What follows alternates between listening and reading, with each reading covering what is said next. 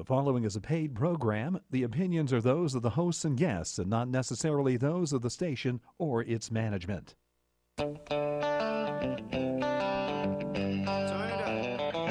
Welcome to I Communicate on Full Service Radio, 830 WCRN. To join the conversation, call 508 871 7000. Now, here's your host, Mark Altman. Okay, welcome to I Communicate, and uh, good to have you back here for another show. My name is Mark Altman, and I am the uh, founder of Mindset Go. And at Mindset Go, we we help people become more confident and effective communicators through communication intelligence, emotional intelligence, and generational intelligence. With that said, today our topic is the word differentiation. And it's funny, when you think of that word differentiator, it's a word that is so critical to being successful professionally. If you think about capturing people's attention.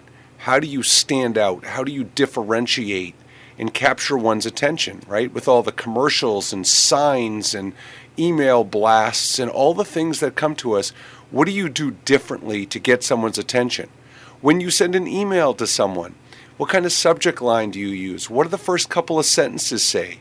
Do you make it about them or do you make it about you? What indeed will differentiate to capture someone's attention? And then you have standing out from your peers. If you're someone in the workplace and you're trying to advance your career and move up the ladder, what do you do to get noticed, to get the visibility, to differentiate yourself from your peers, to get the desired position?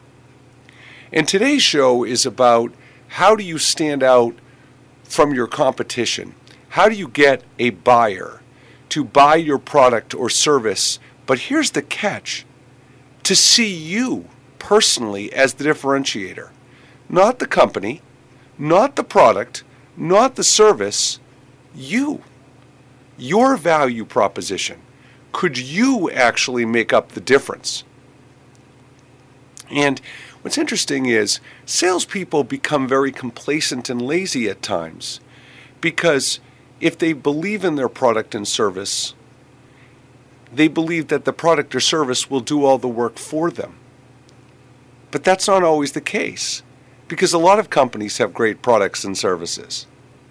So, you know, we talk about relationship based selling. What does that actually even mean? There's a lot of transactional work in sales, but transactional doesn't really work anymore, right? So, if it's just about the company, if it's just about the product or the service, then you may not get the deal. People, people buy from people they like who they want to do business with, who they want to have a relationship. It's a pretty simple concept, right?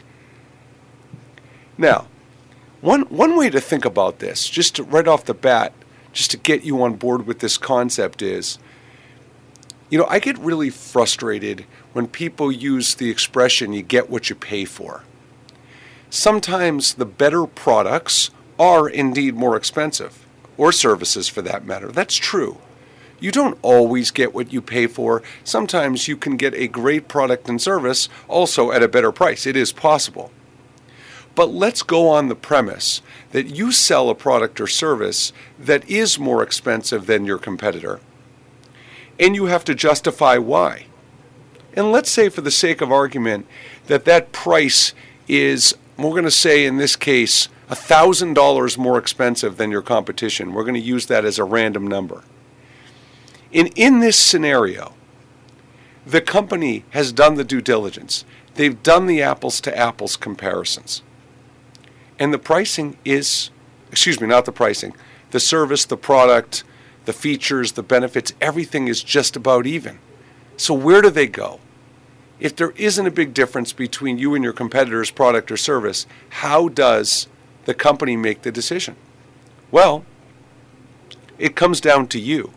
So I ask you, as a consumer, if you were to pay $1,000 more for a product or a service, what would have to happen? What would make you spend the extra money? Where would the value add have to be to spend the extra money?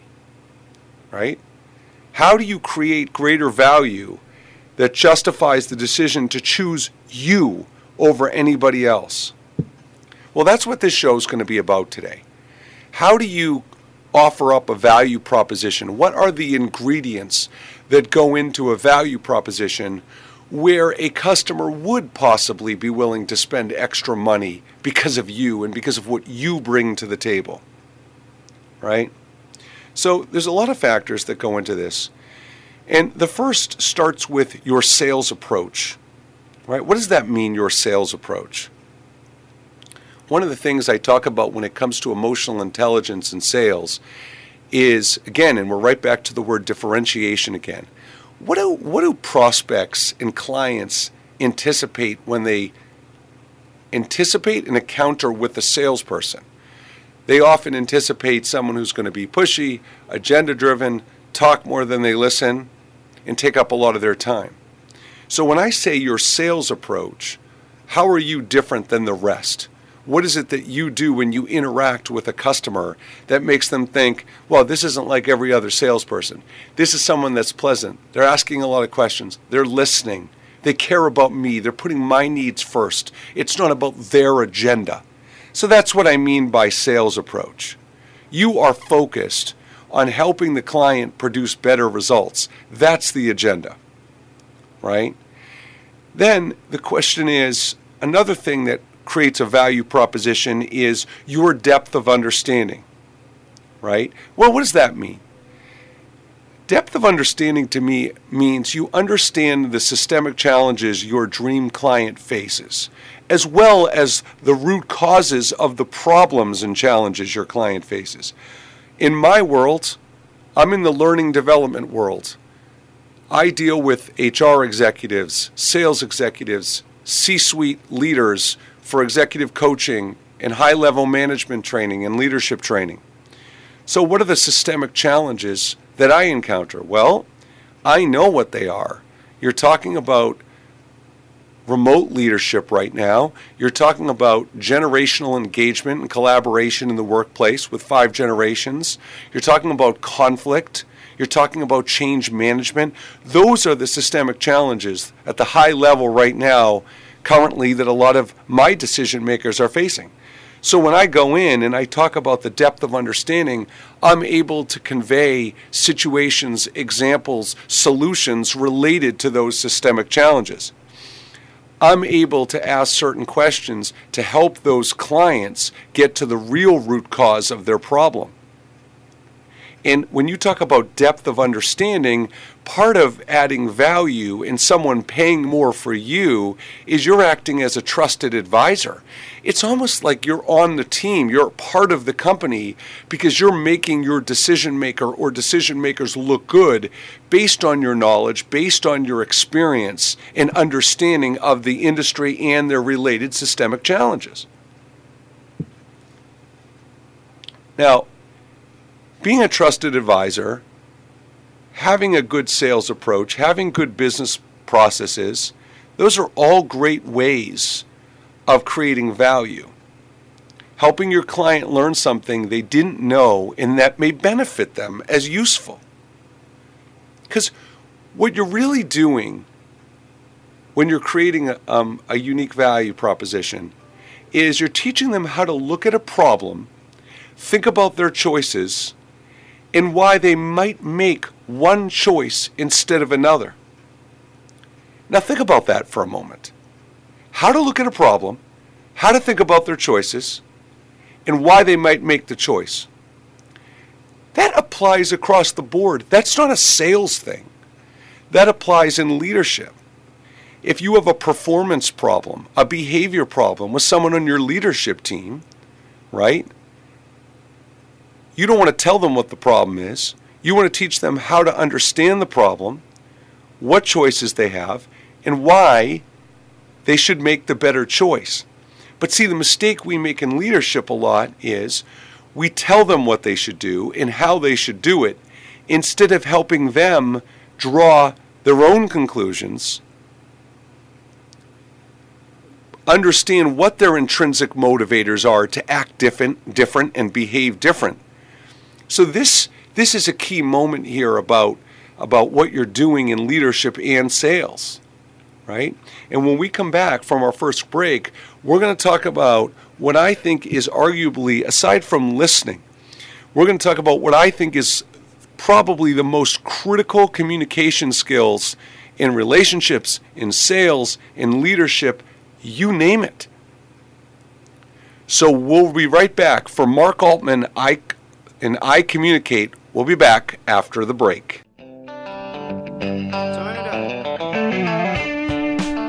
Nice. Good job.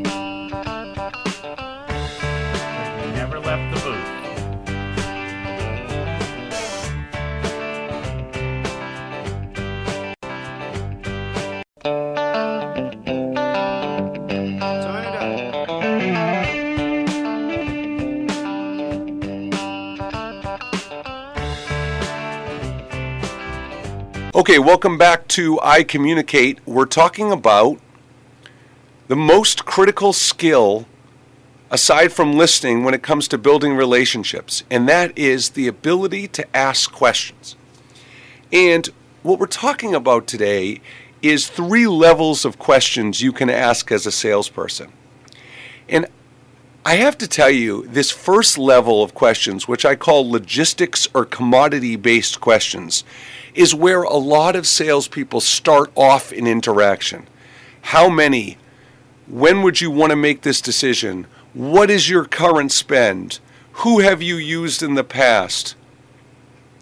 There are questions that are asked to guide you down a path to qualify them as a customer or a prospect.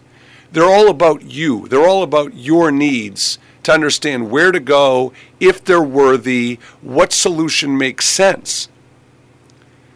But see, these logistic commodity based questions are not a differentiator. This is how most salespeople start off an interaction. So it's even more reason you don't want to start out an interaction with those kinds of questions.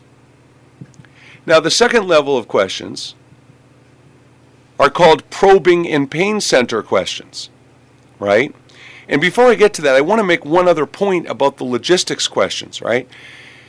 When you ask logistics commodity based questions, the challenges you're going to run into is it's your worst nightmare. It becomes more of a transactional conversation with a focus on price. You're not really building rapport or building the relationship, right? And the customer will become bored and disengaged because they'll think you're wasting their time. So, this second level question set of questions are probing and pain center questions. And what's interesting about the probing and pain center questions is these are the questions, this word probing, which is often used in sales. And by the way, how funny is this? Does anybody want to be probed? I mean, talk about a word that connotates and conjures up a bad association. Um, we don't want to be probed, right? So just the word probing sets off a bad connotation. And probing means it's almost like an interview. You're pushing into the customer to try to understand their biggest fears and their biggest pains. And by the way, it is incredibly valuable to understand a customer's biggest fears and biggest pains. But there's a better way to do it than being transparent and not using subtlety when you ask a question like, What's keeping you up at night? What's your biggest problem right now? It's just it's just lazy. It's transparent. And it's what most salespeople do. So it's not a differentiator to ask probing and pain center questions. So, what I teach when I do sales training and when I do communication training for companies, I teach the valuable skill of asking root cause insight questions, or what I refer to as value based questions. Right? These are the questions that separate the men and women from the boys and the girls in sales and even in leadership. So I'm going to give you um, going from B to C. So remember, we the logistics and commodity based questions are important to ask, but that's not how you want to start interactions. As a matter of fact, if, if, if I'm you, I want to make those the last set of questions I ask, not the first set of questions I ask. Because by making them the last set of questions, you know, they'll, the, the, client or prospect will be happy to answer them at that point because you'll have been offered as, as a trusted advisor and you will have proven your value by the time you need them to answer those logistical commodity based questions. So when I say going from B to C, what I'm talking about is going from old school probing pain center questions to root cause, insight, value based questions. So, a pain center question, like I said before, is what keeping you up at night. A root cause insight questions is what changes have you made to your existing strategy over the last 12 months? And what changes do you believe you might make in the next 12 months? So there's a few benefits to asking this kind of question. One, it's it's making an assumption, a presumption, that they have made changes over the last 12 months. So think about it. They don't want to say no. So when you say, What changes have you made over the last 12 months based on the product or service or industry? And they're like, Geez, we haven't made any changes. Well, then you're kind of planting the seed that it may be time to look at changes. It may be time to evaluate changes. Whenever I ask the question, like that and someone says, you know, we don't want to fix something that we don't believe is broken, one of my responses is typically, well, when's the last time you've evaluated an alternative? Because when someone says we don't want to fix something that isn't broken, they don't actually know it's working. It's just safe, it's just complacent, it's just what they've been doing. So by asking the question or proposing the question, when's the last time you've evaluated an alternative, it implies that hey, it may be working, but have you have you really compared it against anything? So the second thing it suggests when you pose the question, what changes have you made over the last 12 months? is it also suggests that you should have already decided what you're going to do in the future. So if they haven't evaluated changes in the last 12 months, and they haven't thought about changes they should be making in the next 12 months, it's setting up the reason to have a conversation with you. It's setting up an opportunity for you to show your business acumen by asking questions to get them to recognize on their own things that they should be considering. And this is a huge key in communication. There's two ways to get people to buy into your to your thought process or see a perspective. One is to ask questions so they can come to those conclusions on their own, or two is to tell them what they should be doing. And as I tell people all the time about communication, when you get in a mode of telling people the right answer, what they're doing wrong, what the best way to approach something is, you sound like an authority figure. And a lot of people resent especially someone from the outside, especially someone who you don't really have a relationship with, coming in and telling what what to do before you really understand their plight, their challenges, what they're dealing with. So there's a tendency in this question of a root cause insight question, there's a tendency to after they answer your question about changes over the last 12 months and changes in the next 12 months when they don't really have an answer to start offering all kinds of suggestions. To me, if someone says, geez, I really haven't thought about that, I might follow up the question with, well, as of today, if you would have made changes over the last 12 months, what are some things you may have done? Or, or if you were going to make changes in the next 12 months, what are some things you would consider doing? So even if they haven't thought about it, that's okay. You can ask them, well, what would you do? Or what would you have done? And see, one of the questions about, or one of the keys about asking questions, and I say this to salespeople all the time, is it's one thing to ask a probing question, it's another thing to situationally recognize an opportunity for a follow up or series of follow up questions to really drive home what you're trying to accomplish through questions. And see, part of this, these, these questions is you've exposed a gap. If they haven't thought about what they're doing in the past and they haven't taken the time to explore something in, in the future, you've exposed a gap in their decision making and thought process that could open up an opportunity for a more expansive conversation. Now, another question you could ask to come across as a trust, trusted expert to establish value proposition is what do you believe to be the factors that most contribute to the challenges you're facing right now? And what prevents you from doing something about them?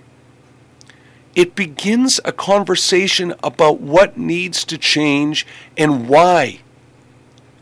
And the what prevents you from doing something about them, that's huge because we know we're going to encounter obstacles along the way in a sales interaction.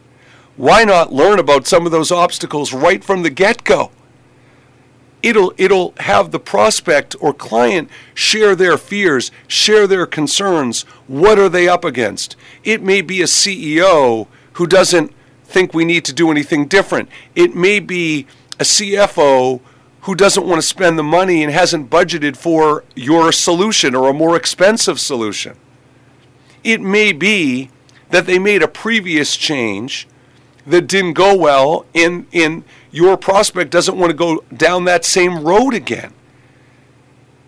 So I've just given you four questions, right, that are value based, insight, root cause level questions Instead of lazy, what keeps you up at night or what's your biggest problem, we're asking open ended, insightful questions that are going to uncover what you need to know to know eventually what solution is the best fit for them.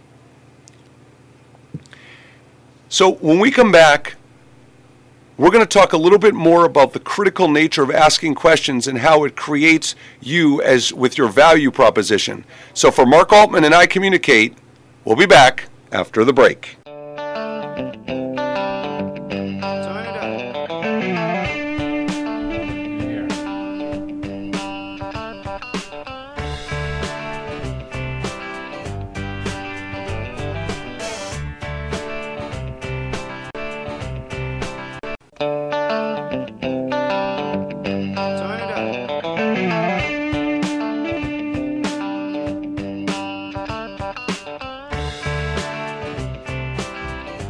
Okay, welcome back to I Communicate, and we've been talking about the critical importance of asking root cause, insight, value based questions. So I thought it would be helpful to take you through a specific scenario I encounter so you can really understand where I'm going with root cause. So there's a question, right? If there's one thing you could change about what your current provider is doing, what would that be? And again, that's one of those B level pain center probing questions. So I would really ask, how is your current problem hurting you? And I want to take you through an example of the three levels of getting to the root cause by asking critical questions. Because if you are in an interaction with a client or a prospect and they tell you what they think their problem is, and after interacting with you, their trusted advisor, who's adding value, they realize that they have a much bigger or different or deeper problem. You've added value. And they're going to take away that, wow, if we work with this guy, it may be worth spending more money because of how much value this person can provide. So here's an example of a situation that I encounter when I will talk to a prospect or client and the conversation starts out with, you know, what's going on? Why am I here? Why now? What's happening that's causing me to be here?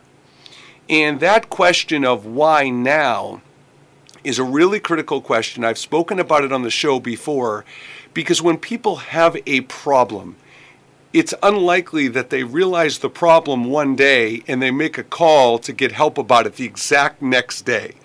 Most people, when they have a problem, stew about it for a while, procrastinate solving it, depending on the severity or urgency level of the problem. But why now is a critical question from a, a insight based question because what put it over the top? If you're inquiring about sales training, why now? You've known there's been a problem for a while, so what put it over the top? What was the ultimate factor that led to you picking up the phone and reaching out to me and saying, We've got to address this right now. We've got to look into this and do some due diligence. So, here's the three levels of questions when it gets to root cause, right? So, if I say, Why now? and they say, Well, our leaders aren't getting along, our departments just aren't you know, communicating effectively. So, my next question, and I know this may surprise some of our listeners, my next question is so what? And I really say it like that. I say, like, I understand your leaders aren't getting along, but how is it hurting you? You know, what's the real problem? Because departmental leaders not getting along is not a problem in itself what is really the problem? How is department leaders not getting along hurting you? So then they may say something like, well, morale is low and there seems to be a lot of conflict. They still haven't answered my question. I would say, and how is that hurting you? Because morale is low and there is a lot of conflict doesn't really demonstrate why they would hire me. So then they might say something like, well, productivity has dropped off, or our engagement is suffering, or people seem like they've lost confidence in leadership, or there have been an excessive amount of complaints to HR. Well, now we're getting somewhere because a company may pay money to hire someone like me at Mindset Go if they have a real root cause problem productivity dropping off affects the bottom line. Employee engagement or people losing confidence in their leaders, that could affect retention, uh, revenue spend in hiring. Again, it affects the bottom line. And complaints to HR uh, are taking up time. It's, a, it's another reflection of productivity and job satisfaction. So if your departmental leaders aren't getting along, that's not enough to bring me into pay. But if you recognize the root cause of the problem, which is productivity is dropping off, our bottom line is being infected, uh, affected by poor employee engagement, lost confidence in leadership, excessive complaints to HR, now we're getting somewhere. Now, this is where a lot of salespeople struggle because you'd think, right? They asked situational questions. They went to a point where they got to the root cause of why they would need my solution, my service. So now a lot of salespeople at this point would start selling. Well, guess what? You've come to the right place. Let me tell you what Mindset Go does. Wrong. You're not done. Right? Because at this point, now that you've gotten to the root cause, a lot of salespeople get happy ears.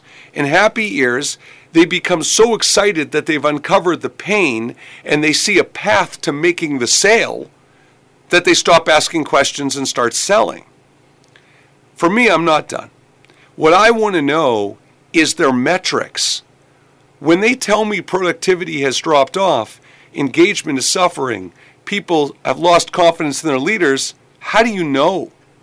Do you have KPIs or metrics that tell you these things?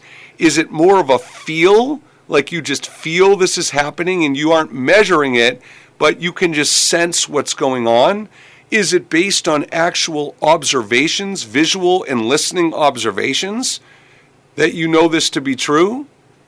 Is it feedback you've gotten from various levels of leadership in the organization, which again, without being metric or measured, without being metric based or measured, also could be subjective or more emotional. So, how do you know these things are happening? And, and, and listeners, here's why I want to know the answer to this question because I want to know how I'm going to be measured. Because if you're paying me thousands of dollars to solve significant problems for you, great, I accept and embrace the challenge. But I take that responsibility very seriously, and I want to know how I'm going to be measured. So then I might pose the question how will you know if things improved? So by understanding how they're measuring and becoming aware of the scope of the problem will also give me insight to know how I may be measured. And if there aren't metrics and there are improvements, how will I know? How will they know? What attribution level will they give me? So I just took you through a series of four questions. And to summarize, right? Question number one How is your current problem hurting you? Right? What is the problem is question one. How is your current problem hurting you?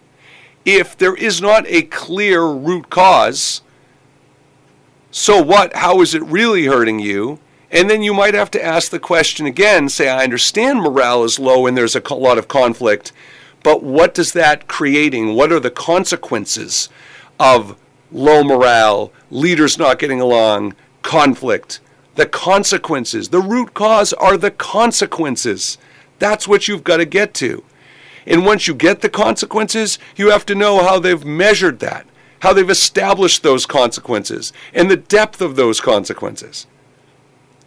So, the reason why we're spending so much time on asking questions is because that is the ultimate way to demonstrate value. Some questions carry more weight than others.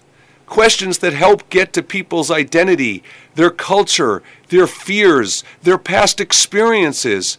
Those are going to give you critical pieces of information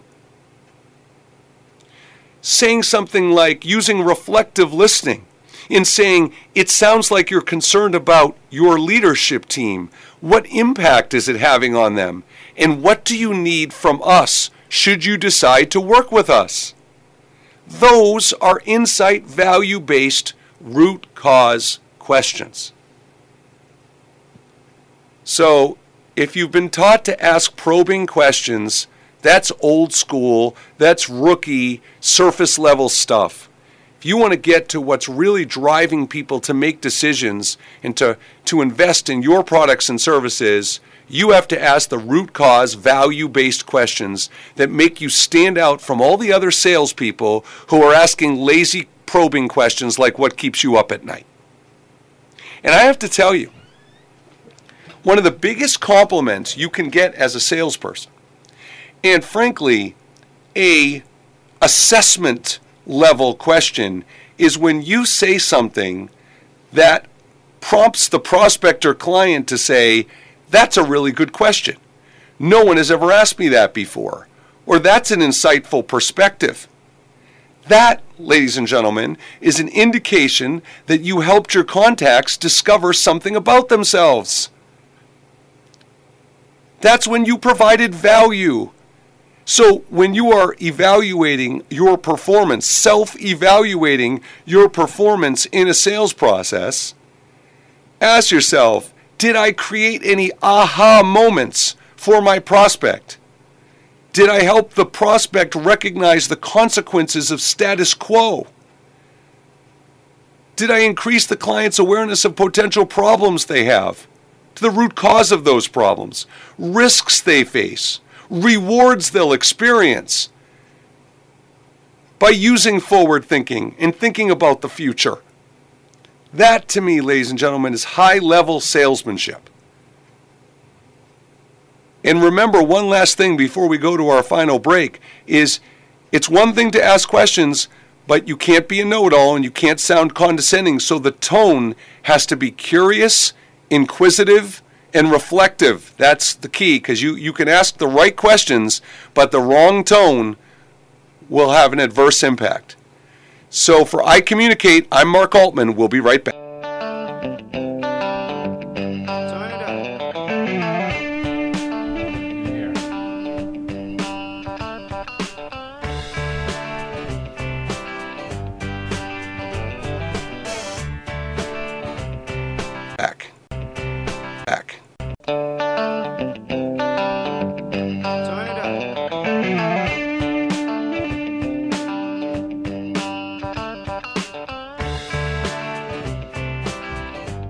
Welcome back to I Communicate for our final segment. We're talking about if people buy you, if they see your value, if you can make the difference when people are making a decision on your product or services, are you worthy enough for people to invest money, more money, because of what you bring to the table and the value you add? So, we're going to wrap up with some final key pieces to establishing your value. So, one is preparedness. And this preparedness component really boggles my mind because so many salespeople won't invest the time to prepare for their presentations or sales calls. Preparedness could represent building an agenda that includes a decision or next step. It could be making a list of questions based on what you know about the client or prospect. It could be re- researching their website or LinkedIn for some connecting points about the person. It could be looking at your CRM for past interactions, notes, memorable discussion points, personal or professional memorable discussion points. And see, the thing is, is it's not a question of whether you can wing it or be successful without preparedness. It's the impression you're making that when you are prepared and you understand the background of the individual, of the company, um, of their experience and connections, it's it's putting a vibe out there that this person's invested in my success. They're willing to do what it takes to be prepared to service me as a client. So again, it's not about whether you can be successful without preparation. It's the value add by being impressionable and presenting that you are a, prefer- a prepared professional. Follow through. This strikes me as so obvious, but it doesn't happen consistently. Follow through. Let, let me just make it simple. When you say you're going to do something, do you do it? Do you deliver something in the time that you promised? Do you answer a question in a timely man- manner? Do you set clear expectations about what's going to happen and when? Is the client or prospect ever sitting there saying, I wonder what's going to happen next? when it's going to happen, and how it's going to happen, then your follow through isn't great. So, by having integrity and doing the things you say you're going to do, that is valuable. You can probably find any person who has ever purchased a service or product before, and they will have at least one, if not many, stories of when salespeople and customer service people broke promises and didn't follow through. So that's a big piece. And then, lastly, is are you offering advice that will help the client regardless of whether they choose your product or service? Or are you only offering advice as a trusted expert if you know they're going to use you? Because if you wait to make suggestions and offer advice to see if they're going to actually use their, your product or service, then you may have lost them already. So, one thing I do at Mindset Go is when companies are choosing between myself and competitors, I will often give them a spreadsheet that is their criteria for the decision making, and it's a tool I build for the top criteria in choosing a, training a coach, and it has an apples to apples comparison of the three vendors. So that way, it's a tool that's already built for them. I'm I'm doing some heavy lifting, making their life and job easier, which is another reason why people would choose your services when you're making their life easier. And it's, hey, here are the keys to choosing the right executive coach. Here are the keys to choosing the right leadership or sales trainer. And then you can make the decision for yourself. But these are the best practices to know you have the right choice. Establish your knowledge and expertise and value up front don't hold out and do it after they've made the decision at the risk of them not choosing you. And, you know, part of the way you do that is to provide a process. Buyers have trouble buying. They often don't know the best way to do due diligence in making a decision. And so, this spreadsheet I just told you about is a process. So, I'm providing value by sharing a process. How should you make this choice? How should you make this decision? Well, here's a process that other companies have used that I have built so you don't feel the pressure of not knowing how to make that decision. Here's a process to know that you don't want to make this decision solely based on cost because you know deep down it isn't solely a cost based decision. There are other factors that will impact whether this is the right choice besides cost. We should discuss those, we should understand those. That's what I mean by providing a process. Look, at the end of the day, it is really hard to be different than others. I often ask people a question when I'm doing career coaching or even sales coaching. I'll say, So, what is it that you do? Is it a process? Is it a technique? Is it a strategy? What is it that you do or that you offer that no other leader, salesperson, customer service, teacher, nobody else does the way you do? And of course, people look at me like, oh my God, I, I, have no idea. I don't know what everybody else does. I don't know what makes me different. That's a problem. It's not a problem that you don't know what everybody else does. You're not going to ever know what everybody else does. But if you don't know the things that make you stand out as a salesperson, if you don't know the things that make people like you, want to do business with you, have a personal or professional relationship with you, that's a blind spot. That's a problem sales emotional intelligence, general emotional intelligence, is about self awareness, knowing what it is that makes people like you, knowing your strengths, your areas of development, how people perceive you relative to how you think people perceive you, your reputation, clearly understanding all aspects of your reputation. You need to be self aware of what makes you stand out. Don't tell me that you use great subject lines that are impactful in emails unless you can tell me why you're saying it. Don't tell me you're good or bad at anything unless you have some data or feedback to back it up. When people interview for jobs, how'd you do on the interview? I think I did well. And why would you say that? Based on what? I don't know. It just feels like I did pretty well. They nodded their head a bunch of times in approval. Um, they said I'm still in the running. I don't know. But when you're evaluating your effectiveness, your impact, the ability to differentiate yourself, differentiate yourself, it better be based on something. And such a critical aspect of being an effective salesperson and communicator is recognizing opportunities to ask root cause and insightful questions, but recognize opportunities when to keep on asking more and more follow up questions to get deeper insight and understanding of what you need to know. There's no script. There's no always do this in this situation and never do this in this situation. It's self awareness to recognize situational opportunities, to know when to ask the right questions, deeper questions, and more questions.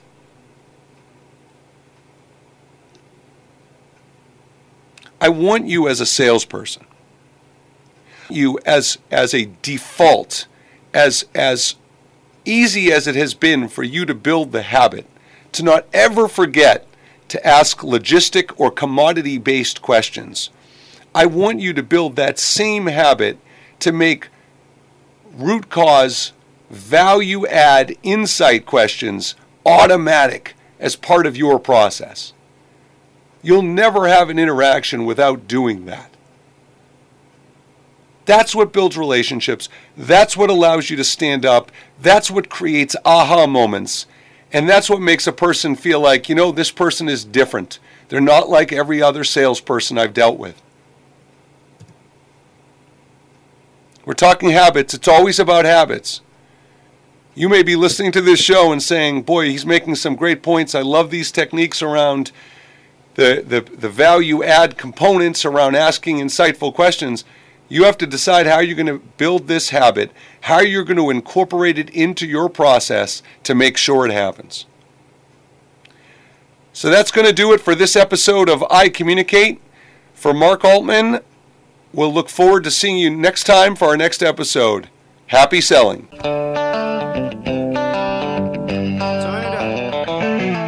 You've been listening to I Communicate with your host, Mark Altman. Join us again each week at this time on Full Service Radio, WCRN.